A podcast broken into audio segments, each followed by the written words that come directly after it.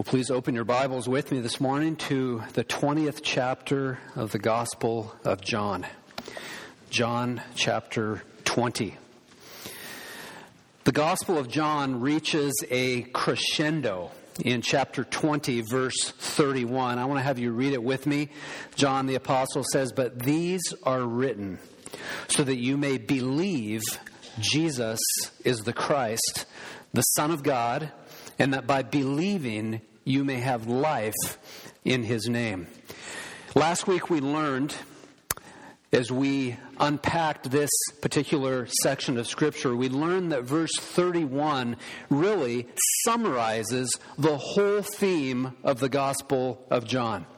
And that's one thing I want to encourage you to do as you, as you read the Bible, as you study Scripture, to look for the major themes Generally, you can find a theme that, that emerges from a specific book, and the theme that we've uncovered here happens to occur in verse 31. 21 chapters. I believe this is the 77th message that we have uh, come to, to listen and to learn from in the Gospel of John. After all of those words and all of these chapters, it all boils down to this. The purpose of the Gospel of John is to press home the importance of faith in the Son of God. Every faithful pastor at this point must ask a, a, penetrating question. It's the most important question that can ever be posed to you, and that is do you believe in the Lord Jesus Christ? Have you placed your faith in the Son of God? I think you would agree with me that we live in an age where we have many things competing for our faith. Some of you have something that is in your hands right now that is competing for your faith. You are dying to open up your cell phone and check the latest scores or check the weather. That's a small thing that competes for our faith. There are other things that compete for our faith.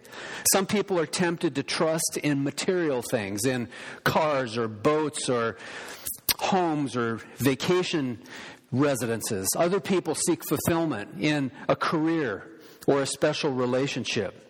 Some people look for satisfaction in some kind of a substance, be it legal or illegal. We know very clear that people in our culture they look for hope by following a religious leader, someone like the, the Dalai Lama. Well, the Gospel of John helps us to cut through all of the materialistic and philosophical fog. And the apostle urges his readers, he urges you and I to believe that Jesus is the Christ, the Son of God, and that by believing you may have life in his name. That is, by believing you may have eternal life in his name. This is the message that the disciples learned. This is the message that the disciples of Jesus embraced. And this is the message that we too must embrace. I don't know if you considered this, but it's an interesting thing as we come to the end of chapter 20 and read what I have described in verse 31 as, as the, the apex of the Gospel of John, the, the summary, the, the, the big message of the Gospel of John. You may be tempted to ask this question What else will John add in verse 21? Isn't that anticlimactic? Some commentators refer to John chapter 21 as a sort of epilogue, if you will. An epilogue, as you know, is a section at the end of some books or even a play that serves as a, a brief comment or a conclusion to what has already taken place in the book. And that's really what takes place in chapter 21 after we see the, the major statement that John makes in verse 31 of chapter 20. Well, 2 Timothy chapter 3 reminds us that all scripture is breathed out by God and profitable for teaching, reproof, for correction, and for training in righteousness, that the man of God may be complete, equipped for every good work. And so while John chapter 21, the section that we will begin to look at today, while it serves as a, a sort of an epilogue, it is also profitable for all of the things that Paul describes in 2 Timothy 3:16. Our responsibility then this morning is to, to wrestle with the reality of the words in Scripture in John chapter 21. We are to wrestle with and benefit from the truth of God's Word. I want to help get the ball rolling this morning by posing a very important question. I want to ask, what are the what are the big pillar questions that you need to come to terms with in your life? Some of you saw the movie Elf. How many of you saw the movie Elf? Uh, one of my favorite lines in that movie is, uh, "Hello, is, uh, this is this is Buddy. What's your favorite color?" Right? We're, we're not talking about trivial things like your favorite color or your favorite baseball team or whether you're a, a Chevy man or a Ford man. We're not talking about trivial matters. We're asking what are the, the big pillar questions that you need to really come to grips with and wrestle with in your life. In other words, what are the ultimate questions that will have an eternal bearing on the way you live your life? The year was 1536. And John Calvin set to write what has become one of the most incredible books that has ever been penned. The name of his book was The Institutes of the Christian Religion. The first volume that appeared in, in, in 1536 was, was shipped around Europe. It became a bestseller in Calvin's native France. It's an incredible book that went through several volumes, and the, the completed volume was finally published in 1559. Calvin makes an important observation right at the beginning of his book in chapter 1. As I meditated on these words a few days ago, I was struck with the importance of these words and the magnitude of these words, and I want to read them for you and have you wrestle with them as well. Here's what he says. He says, Our wisdom, insofar as it ought to be deemed true and solid wisdom, consists almost entirely of two parts the knowledge of God and ourselves. I think we have a, a picture. I want to have you look at that. Read it again with me. Our wisdom, insofar as it ought to be deemed true and solid wisdom, consists almost entirely of two parts the knowledge of God and the knowledge of ourselves. He goes on to say, it is not easy to determine which of the two precedes and gives birth to the other. Now, in a nutshell, here's what Calvin is wrestling with. He's wrestling with the, the big pillar questions. He's wrestling with the, the idea of, of God and man, and he affirms that it, it, it is of vital importance that we first understand who God is and that we also understand who we are. And then he makes this amazing statement. He said, It is not easy to determine which of the two precedes and gives birth to the other. You know what he's wrestling with here? Which comes first, the chicken or the egg?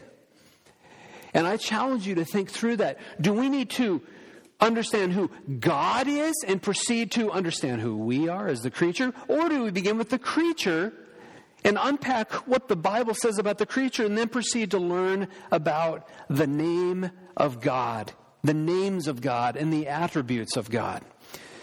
Well, Calvin wrestles with the importance of the order. In other words, is it most important, once again, to possess the knowledge of God or the knowledge of ourselves? We're not going to consider that this morning, but I want to challenge you to jump in the wrestling ring and to wrestle with something else. That is, have you ever considered the vast importance of knowing God and knowing yourself. Not wrestling with which comes first, God or the creature, but actually understanding who God is and who the creature is. So, for instance, do you understand the implications of knowing a God who is holy, holy, holy? Do you know that is the only attribute of God that that God is said to have in the third degree, we never learn that God is love, love, love, or mercy, mercy, mercy, or sovereign, sovereign, sovereign. But the Bible declares our God is holy, holy, holy. Have you ever considered the, the importance of, of coming to grips with the attributes of God? I was so gripped with this reality that most of you will remember as we began this series in the Gospel of John, we got, I believe, to about chapter 16, and I, I put the brakes on and I said, I think before we move to chapter 17, we need to do a series, a rather lengthy series, on the attributes of God. That was actually designed that was designed because I believe it is vitally important, and I agree with Calvin here, that we must come to terms with who God is. Do you realize how vital it is for you to become acquainted with the, the heartbeat of God? What makes God happy? What makes God mad? What brings pleasure to Almighty God? I want you to wrestle also with this question, and that has to do with the creature. Do you understand the importance of the implications of what it means to be a creature? That is to say, to understand, and, and you'll see how everything I will say competes with postmodern culture. That is, the Bible says we are created by God, not evolved, not a product of, of random chance. That we are created in a holy condition. That is, Adam and Eve were created in a holy condition, and Adam and Eve fell into sin. And the scripture is very clear that at that point, every person that came into the world was born into sin. That sin's diametrically opposed to the worldview of most of what we hear in contemporary culture. The Bible says that we are sinners by nature and by choice, that we are totally dependent on the, the Creator for, someone help me, everything. The car you drive was given to you by God. The house that you live in, the apartment that you live in, was sovereignly given to you by God. The job that you have was given to you by God. The spouse you have was given to you by God. Everyone do this with me. Take a breath. Start over. Some of you didn't do it. Ready? One more time. Take a breath. That breath that you're holding in right now was granted by a sovereign God. You can let it out if you haven't. Okay, some of you are getting worried. My favorite professor at Multnomah University, Hugh Salisbury, a man who I believe I've shared with you in times past, was a, a man who in his 50s. I remember saying to myself that when, when I'm in my 50s, which I am now, I want to look like Hugh Salisbury. I want to be like Hugh Salisbury. He was handsome. He was in shape. He was fit. He, he ran four miles a day. And Hugh's custom was to, to run four miles in the morning, to come back and have his cup of morning Joe, and to read his Bible and to read the newspaper. And he always prayed for the members of his tennis team, which I was a part of. And one day he went for his run and he came back home and he had his cup of coffee and, and read the, the paper and read the word and prayed for the tennis team. And one heartbeat skipped and he entered the presence of the Lord. That quick. Do you know that by the end of this sermon, one of us could be gone? God Almighty has granted every breath that we take. That is, we are totally dependent on the Creator for everything. The Scripture tells us very clearly that we are determined by God. Why is it that you live in Bellingham or Sumas or Everson or Nooksack or Lynden? The answer is because God has ordained it. Why is it that you have the job that you have or the spouse that you have? The answer is that God has ordained it. Moreover, the scripture says that as creatures, we are accountable to God. We are accountable for every word, we are accountable for every action. This is the importance of understanding what Calvin calls the knowledge of God and the knowledge of the creature. Well, the title of the message this morning is The Power of a Renovated Heart. And as we look at the Word of God today, we will see the Apostle John highlight a, a, a very important word. It's the word reveal, R E V E A L, that we will explore in a moment. But the question, secondly, I want to pose to you today is exactly what happens when Jesus reveals himself. With your Bibles before you, would you stand with me as we read our passage today in chapter 21, beginning in verse 1? This is the word of the Lord. After this, Jesus revealed himself again to the disciples by the Sea of Tiberias. And he revealed himself in this way. Simon Peter, Thomas, called the twin, Nathanael of Cana in Galilee, the sons of Zebedee, and two others of his disciples were together. Simon Peter said to them, I'm going fishing. And they said to him, We will go with you. They went out and they got in the boat, but that night they caught nothing. Just as day was breaking, Jesus stood on the shore, yet the disciples did not know that it was Jesus. Jesus said to them, Children, do you have any fish? And they answered him, No. And he said to them, Cast the net on the right side of the boat, and you will find some. So they cast it, and now they were not able to haul it in because of the quantity of fish. That disciple whom Jesus loved, therefore, said to Peter, It is the Lord. And when Simon Peter heard that it was the Lord, he put on his outer garment, for he was stripped for work, and threw himself into the sea. The other disciples came in the boat and dragged the net full of fish, for they were not far from the land, but a hundred yards off. When they got out of the, when they got out on land, they saw a charcoal fire, fire in place with fish laid out on it and bread. And Jesus said to them, "Bring some of the fish that you have caught." And so Simon Peter went aboard and hauled the net ashore, full of large fish, 153 of them. And although they were so many, the net was not torn. Jesus said to them, Come and have breakfast.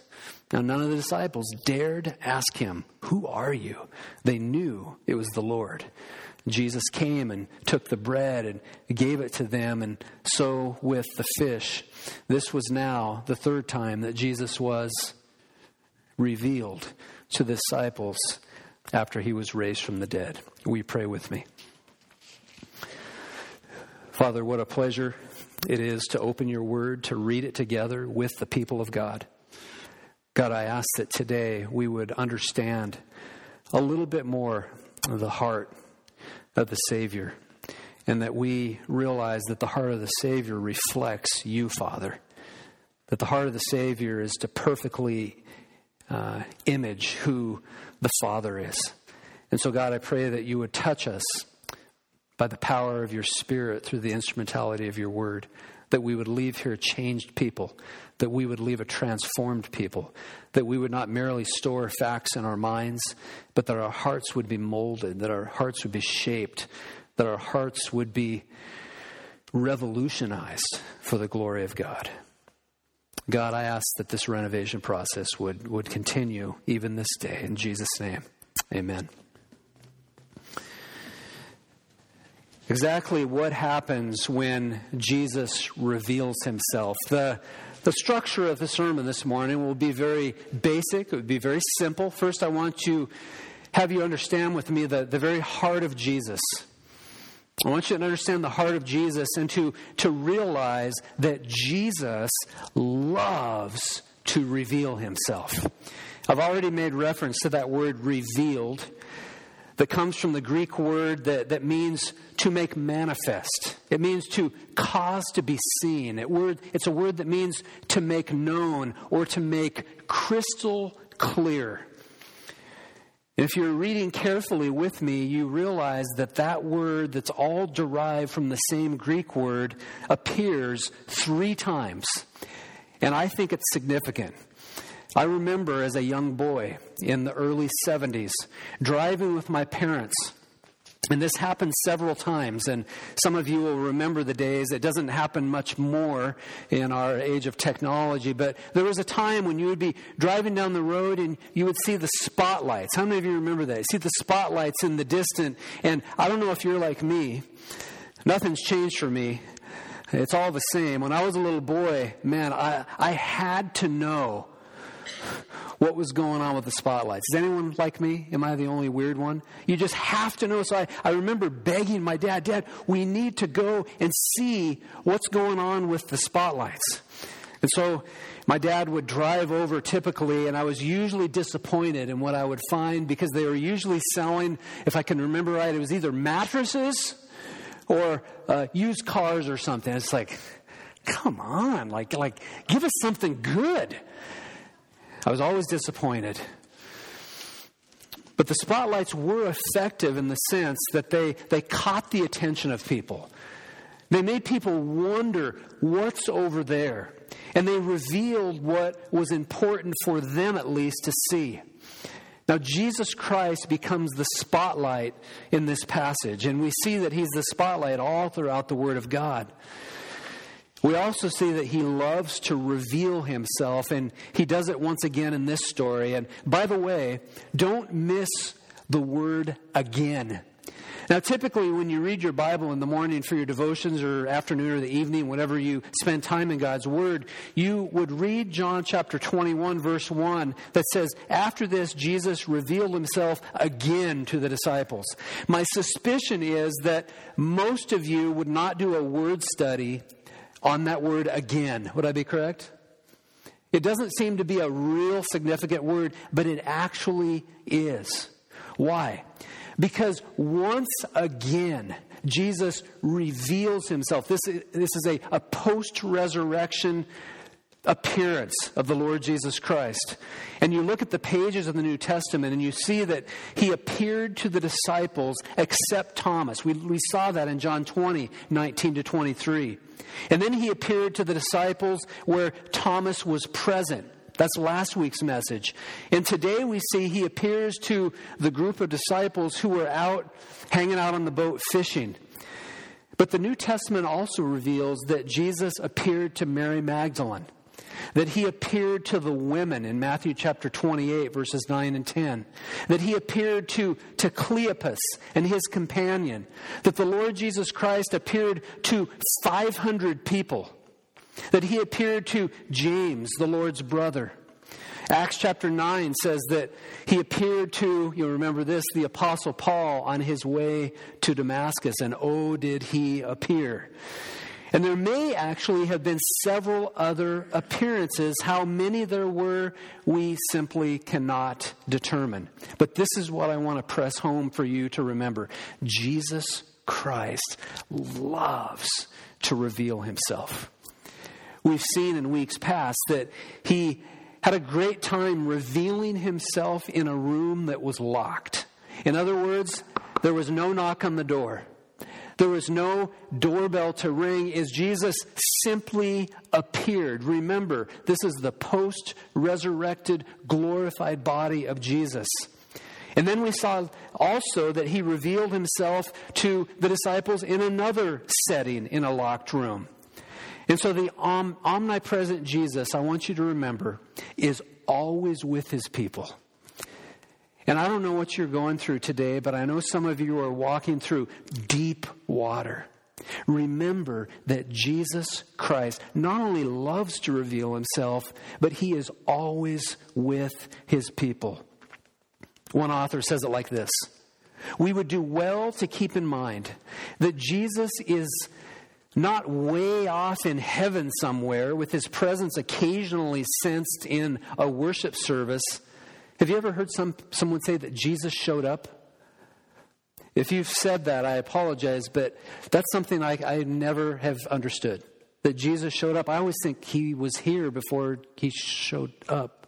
So this writer says this We would do well to keep in mind that Jesus is not far away in heaven somewhere with his presence occasionally being sensed in a worship service, but he is with us right now Today and every day, He is present in the Christian home, aware of the sickness, the good times, the needs, the disappointments, the laughter, and the tears. He is the silent listener to every conversation and the unseen guest at every meal.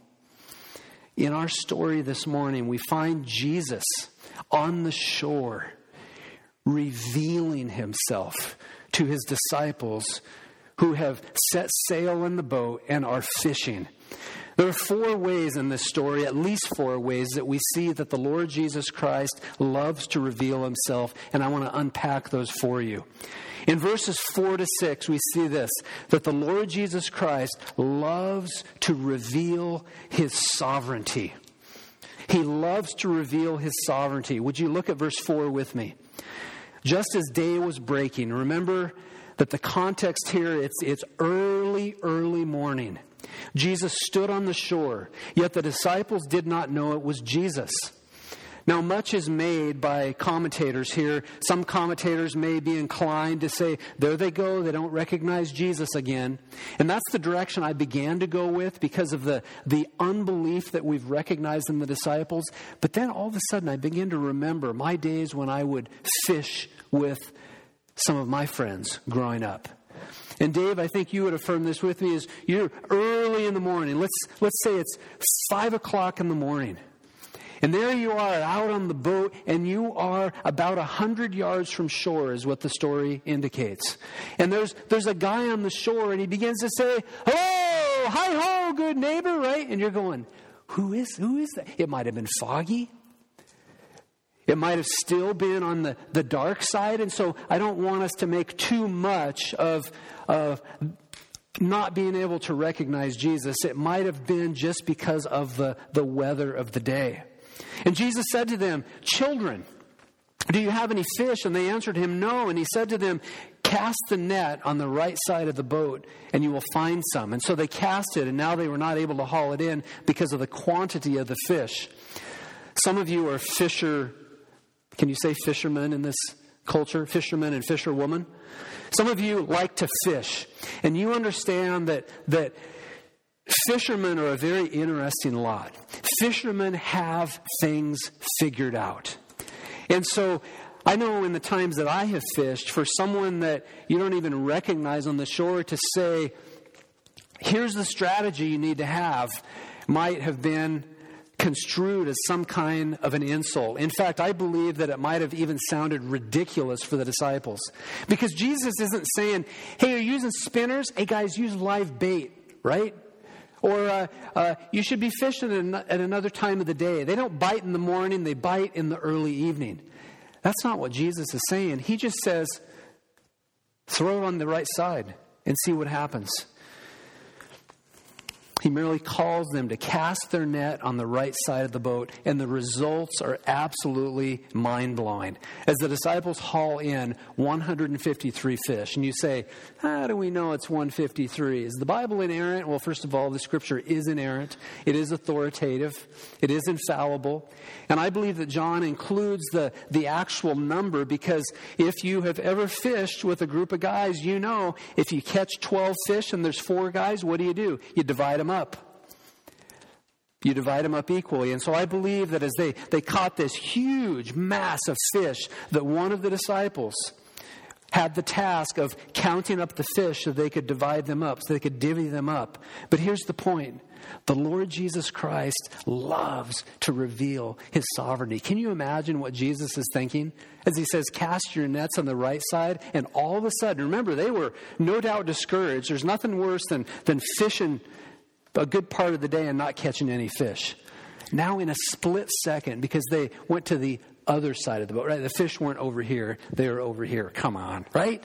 And they throw the nets in and they catch this huge mass of fish. Remember this Jesus Christ loves to reveal his sovereignty. The Bible says this that Jesus Christ is sovereign over all things, that he is sovereign over the weather. Psalm 147 says that he gives snow like wool. He scatters frost like ashes. He hurls down his crystals of ice like crumbs. Who can stand before his cold?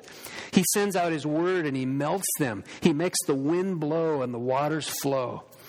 The book of Jeremiah says that when he utters his voice, there is a tumult of waters in the heavens, and he makes the mist rise from the ends of the earth. He makes lightning for the rain, and he brings forth the wind from the storehouses. In the minor prophet Amos, we read, I also withheld the rain from you. and there were yet three months to harvest, I would send rain on one city and send no rain on another city. One field would have rain, and field on which it did not rain would wither. The simple fact of the matter is that Jesus Christ loves to reveal his sovereignty. And here he reveals it by showing the disciples that he is sovereign over every single fish. Second, I want you to see that Jesus loves to reveal his tender care for his people. Look with, with, me at verse 9. When they got out on land, they saw a charcoal fire in place with fish laid out on it. This is fish that they had not yet caught. Where did that fish come from? And bread, of course. I want there to be garlic butter, but it doesn't say that. Jesus said to them, Bring some of the fish that you have just caught. So Simon Peter went aboard and hauled the net ashore full of large fish, 153 of them. And although there were so many, the net was not torn. It appears that as the disciples made their way to shore, that the Lord Jesus Christ was preparing a fire, a charcoal fire, and that he had a, a barbecue breakfast ready for these men. Isaiah 40:11 says this that he will tend his flock like a shepherd. He will gather the lambs in his arms. He will carry them in his bosom and gently lead those that are young. And then, of course, Jesus himself says in Matthew 11, Come to me, all who labor and are heavy laden, and I will give you rest. Take my yoke upon you and learn from me. For I am gentle and lowly in heart, and you will find rest for your souls. For my yoke is easy and my burden is light. The Lord Jesus Christ, you see, loves to reveal his tender care for his people. He loves to, to serve and meet the needs of his people, even in something simple like a barbecue breakfast. And what could be better than coming off the, the windy lake and sitting on the beach and enjoying a barbecue breakfast with the second member of the Godhead? Third, I want you to see that Jesus loves to reveal the greatness of his resurrection. If you drop down to verse 14 of John 21, John the Apostle says this was now the third time, and he emphasizes that, the third time that Jesus was revealed to the disciples after he was raised from the dead. It's fascinating to me that the word revealed comes from the same Greek word that we saw earlier in John 21, verse 1. The word that means to make clear, the word that means to make manifest, the word that means to make fully known. And it's as, it's as if John understands the heart of Jesus Christ, that he is excited, that he is delighted to reveal the greatness of his resurrection. There's a fourth thing here that I want to focus on for a moment that is all important, and that is that Jesus loves to reveal the glory of God. Jesus loves to reveal the glory of God. Would you hold your finger in John 21 now and go back to the very first chapter of the Gospel of John? John chapter 1 where we learn in John chapter 1 that Jesus became a man. You remember that Jesus has always existed. Jesus Christ, the second member of the Godhead, was not created like Arius taught. Jesus Christ has always existed, and we are told in John 1 that Jesus became a man for this purpose to reveal God the Father to us. Look at verse 18 in John 1, an absolutely pivotal verse. John says, No one has ever seen God who is at the Father's side. No one has ever seen God, the only God who is at the Father's side. He has made him known. There's an interesting word here. It's the word made him known. It's a Greek word where we get the English word exegete. You may have heard, I don't think it's a word I've thrown around much over the last several years, but it's a word you may have heard a, a theologian use or a pastor use as, as he says, I'm here to exegete Scripture. I'm here to exegete the text. Here's what the word means it means to provide detailed information about something or someone. It means to reveal it in vivid detail. It means to make it fully known. Does that sound similar to the word revealed? And so, an, an, important role of the pastor and the Bible teacher and the, the Bible scholar is to exegete Scripture. That is, the faithful pastor or professor or Bible teacher unpacks Scripture in such a way, he exegetes Scripture so that the people of God can say, Ah, I get it. I understand it, and not only do I understand it, I will apply it now to my life. This is exactly what John the Apostle says that Jesus does. That Jesus exegetes God the Father we see that Jesus reveals the invisible God. You remember in John chapter 4, where Jesus came face to face with the woman at the well. And you remember after they, they visited for a moment, he said to the woman that the Father is looking for worshipers who will worship him in what? Spirit and in truth. And so we begin with this presupposition about the nature of God and that God the Father is invisible. You don't need to turn there, but in 1 Timothy chapter 1, we see this same reality. 1 Timothy 1:17 Paul says to the king of the ages immortal invisible the only God be honor and glory forever and ever. Amen. And then at the end of 1 Timothy he refers to God in the following way. He says that he will display at the proper time he who is blessed and only sovereign, the King of kings and the Lord of lords, who alone has immortality, who dwells in unapproachable light, whom no one has ever seen or can see. To him be honor and eternal dominion. Amen. I remember hearing R.C. Sproul several years ago tell a story about a time he spoke to a group of children, and I remember him talking about how he was he was shaking in his boots, right? This learned scholar, but he had to unpack the Word of God for some for some little tykes, kindergartners, right? In Orlando, Florida. And so he got the ball rolling and he asked the children, Children, if there's anything that you can see, what would it be? And he thought for sure that in Orlando, these kids would say, I want to see Disney World, right? I want to see Universal Studios. And this cute little boy raised his hand and he said, I want to see God. And you think to yourself, oh, how, how cute. Or is it cute? Because the Word of God tells us that no one can see the face of God and live. You see, this, this boy, while having pure motives, didn't realize that God is invisible. Jesus, now we see in John 1, came to reveal the invisible God. John 17 says that Jesus also reveals the true God. This is eternal life that they may know you, the only true God, and Jesus Christ, whom you have sent. And of course, we've already made the point, but it bears repeating that Jesus reveals the glory of God.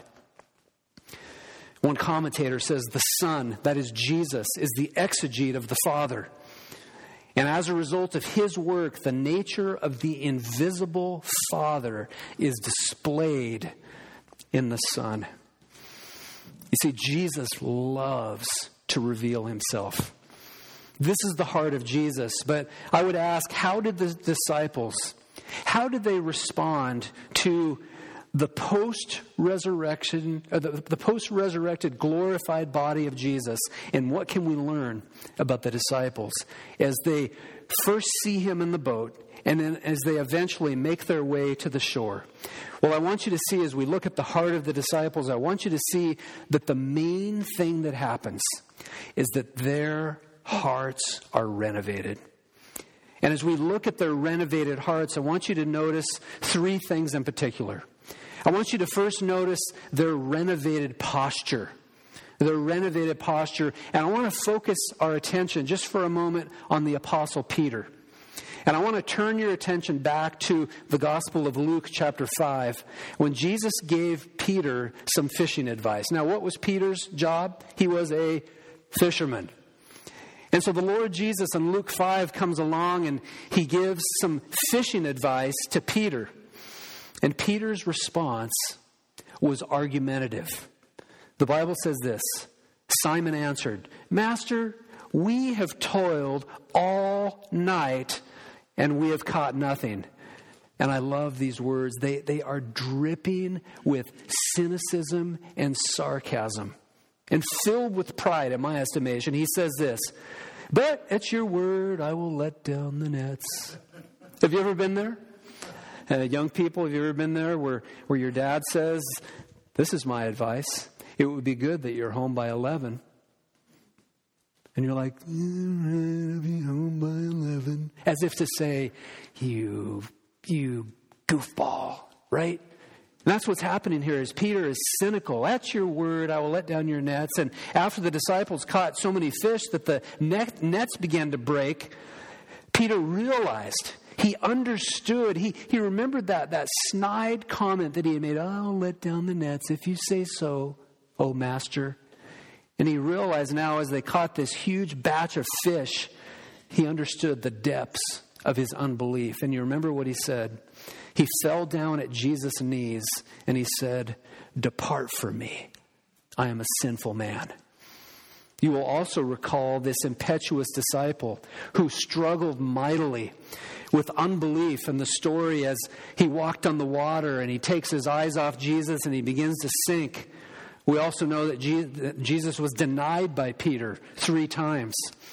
Now, in this story, in John 21, it's very interesting because the disciples do not question the wisdom of the man on the beach. Remember, they don't know it's Jesus yet.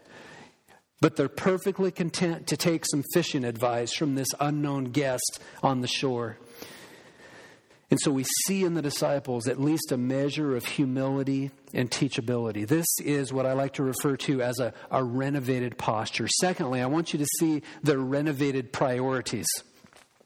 When John tells Peter and look at it with me in verse 7. The disciple whom Jesus loved, who we know now as John, therefore said to Peter, and I just imagine, eh, eh, put your imagination caps on for a minute, right? And John, John, you know, he's the he's introverted and he's thinking and he's going, go? And all of a sudden it dawns on him, and he's like, this is this is the Dave Steele revised standard translation, right? He's like, dude, Dude, it's, it's Jesus. And Peter's like, whoa. What does Peter do? He doesn't even slap himself on the forehead. What's he do? He jumps in. And I love this. He jumps in with reckless abandon. The Bible says he threw himself into the sea. And the other disciples followed the example of Peter and I had to wrestle with this. I had to battle with this because it says the other disciples came in the boat dragging the net full of fish. And I, I read and I read and I read and I thought, wait a minute. All it's telling us is the disciples rowed to the shore. And so they rowed ashore. They get to the shore and they follow the example of Peter and they realize it's the Lord Jesus Christ. They have now renovated priorities. Finally, I want you to see, and most importantly, their renovated perspective. Verse 12 tells us a lot about their renewed or renovated perspective. Jesus said to them, Come and have breakfast. And I hope you catch the, the weightiness of these words. Now, none of the disciples dared to ask him, Who are you? They knew it was the Lord. You remember that the disciples just the day before were witnesses to the belief, the unbelief rather, of Thomas. They didn't dare question the identity of Jesus, and their perspective is totally renewed and renovated. This is the power of a renovated heart. Now, the question that I've asked you to consider this morning as we close is this what happens when Jesus Christ reveals himself? And there are really only two answers to that question. When you come face to face with the Lord Jesus Christ, the first thing that can happen is this your heart can be recalcitrant. Your heart, if it's already hard and stony, can get even more hard and stony. Such is the heart of an unsubordinate, unsubmissive, defiant, headstrong, self willed, and rebellious person. This is the kind of person that says, Lord Jesus, I don't believe in you. Think of someone like Richard Dawkins, who is an atheist. The atheist says, All right, if he, he comes and he stares me down and he looks me in the face, then I will believe in him. Nothing could be further from the truth. Because how many people saw the Lord Jesus Christ during his earthly ministry and they rejected him? They crucified him. And so, the first response, the first thing that could happen when Jesus reveals himself is your heart grows more cynical and more recalcitrant and becomes like a stony heart. The second response is this, and I pray that it's every person's here in your response, that your heart will be renovated. That when Jesus reveals himself, your heart is renovated. And that is the truth point I want you to consider. And that is that when Jesus reveals himself, hearts are renovated. The word renovated means to be restored. It means to be rehabilitated. And such a heart has a, a renovated posture, as we've seen, and renovated priorities and a renovated perspective. Calvin, in his discussion about the knowledge of God and understanding who we are as creatures, writes this. And it is my favorite line in the Institutes of the Christian Religion. I read it over and over, and here's what he says Men are never duly touched and impressed with a conviction of their insignificance until they have contrasted themselves with the majesty of God. You don't know how small you are until you contrast yourself with the majesty and the sovereignty of Almighty God. You may have heard people, people complain about John Newton's hymn. It is, as you're well aware, the most sung hymn all around the world. What's the name of that hymn? Amazing Grace. Who saved such a worm as I. You know, some people take that out because they're not a worm in the eyes of God. But Calvin's right. He says that when we contrast ourselves with the, the excellency and the majesty of Almighty God, worm is not even the right word. Worm is not the right word. I want to ask this morning what is your response to the revelation of Jesus?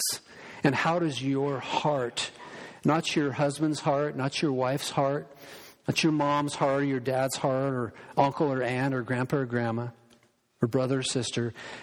What needs to happen in your heart this morning? And I want to I want to press this hard today. And I want you to think very carefully and submit yourself to the Holy Spirit and ask what does a renovated posture look like for me today? That is, when Jesus asks you to obey, do you obey? Or do you question him like Peter in Luke 5? Or when Jesus asks you to trust him, do you trust him? Or do you walk the lonely path of autonomy? When Jesus asks you to cling to the Word of God, do you humbly believe or do you, do you question Scripture or scrutinize Scripture? This is a renovated posture and what it looks like for you and me. Second, what would a renovated priorities look like in your life today? Are you willing to reorganize your priorities for Jesus? Are you willing to make time for Jesus? Doreen and I have some friends, and many of you have met these friends. And one day my friend came to me and he said, I think God is calling us to the mission field. And he went and told his wife, and she hadn't heard that same message from the Lord yet. And so they had to talk and pray through it and, and continue to receive wise and godly counsel. But they were eventually both on the same page. And I'll never forget the day that we went to their garage sale. And you know what they sold? It's one word answer everything. They sold everything except the clothes on their back because Jesus called them to China. My question is today is what would renovated priorities look like in your life? Will you, like Peter, plunge into the sea with reckless abandon when you see the Lord Jesus Christ on the shore? Or will you say, mm, no, I need to check this out, or I have other things to do, Lord Jesus. And then finally, how does your perspective need to be renovated? What does moving from self centeredness to God centeredness look like? From self centeredness to God centeredness. And the basic issue here is a mindset or an attitude that clings to Jesus and trusts Jesus and submits to Jesus. This is how my perspective needs to be renovated. The number one question I ask counselees when I sit down with someone or a couple is this and it's always one that, that gets people uh, to squirm, whether they admit it or not. It would make me squirm. And that is this what does repentance look like for you? You see, there is no church answer, answer to this question. When I say, What does repentance look like for you? it's not a yes or a no answer. It's not an I don't know answer. Is when I say, What does repentance look like for you? What are the contours of repentance in your life? How does it affect your pocketbook?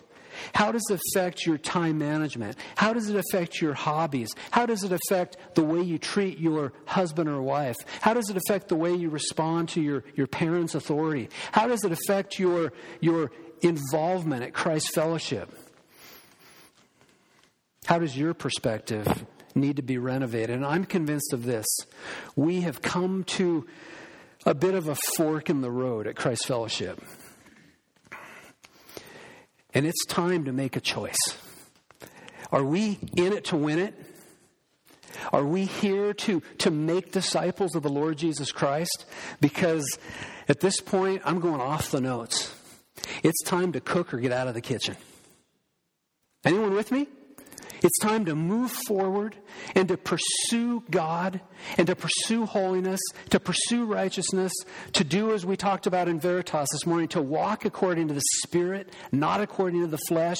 I am in it to win it. That is to say, I'm here and we are here to glorify God. What does that mean? It means I quit complaining. It means I quit bickering. It means I quit gossiping. It means I quit weighing everyone down with my negativity. And it means let's lock arms and let's do like the men in World War II did. Let's be a band of brothers and sisters. Shall we lock arms together positively and repentantly? It's not a word, but with repentance and God centeredness and say, we're moving forward. We're moving forward. Now remember that Jesus is the only one that can renovate your heart. There is not a self help book that's available that will renovate your heart. It is Jesus Christ who will renovate your heart. And as you believe the gospel, you will know the power of a renovated heart. I want to invite you. I want to invite you to, to lock arms with the elder council and the leadership here at Christ Fellowship as we move forward. We have many exciting things that are yet to come. We have many things to do. I have a, a heart and a passion for world missions, and we have flat out dropped the ball. You could ask Galen. Galen will say, We send a check to every one of our missionaries. We've, we've never missed one yet, have we, Galen? We, we are faithfully giving to our missionaries. But I think it's time to have greater focus and greater intensity. And I have a few ideas that I haven't even shared with the Elder Council yet as we move in that direction, where we highlight the nations, where we learn about Zimbabwe, where we learn about Kenya, where we learn about the Republic of Belarus, that we learn about the Czech Republic, we learn about what's going on in China. And it's actually my son that got me thinking about this a few days ago as he's preparing to write a paper in his English class on the persecuted church. What do we know about the persecuted church? We are about discipleship here at Christ Fellowship. Let us move forward and support the persecuted church and support missionaries who we send abroad. This is exciting. When Jesus Christ reveals himself, which I believe he has today and he does every day. He has a passion to reveal himself. When he does it, something happens right here. Our hearts are renovated. And it impacts our homes, it impacts our businesses, it impacts what happens at school, it impacts everything we say and do. Whatever we do, whether we eat or drink, we do it all to the glory of God. Let's pray. Oh, Father, I pray that you would help us to be a people whose hearts are renovated on a daily basis. God, I think if we surveyed the congregation, every single person, myself included, would say, Some days my heart does not feel like it's being renovated. It feels like it's growing hard. It feels like it's growing stony. God, we all wrestle with it as we move forward and, and pursue the, the great glory of the celestial city is we're excited about the day when we will no longer wrestle with the sin nature. We have a job to do. We have a job of, of making disciples here in this community and also making disciples of the nations as we send missionaries out. And so, would you help us? Would you strengthen us as we move forward, as we look into the future? God, I pray for any here who are marginalized or have lived a, a compromised Christian life. May today be the day when a, a line would be drawn in the sand. May today be the day a watershed moment in someone's heart, and I pray that there would be a watershed moment bursting forth in many people's hearts where they would say, It's time to get serious. It's time to show my commitment. It's time to put my money where my mouth is. It's time to, to dedicate my time and to pursue discipleship. God, thank you for the story that we've read, a very simple story. And thank you, Lord Jesus, for your devotion to these men, your devotion to us. We thank you for the little things that you did for them, making a barbecue breakfast for them, for your great care for them, for your watch care over them. We realize that you love to reveal your sovereignty, your care, your resurrection, and the power of the resurrection. God, you love these things, but most of all, you love to reveal the glory of God. Uh, may we have that same heart to, to see and savor the glory of God. For it's in Jesus' worthy name we pray. Amen.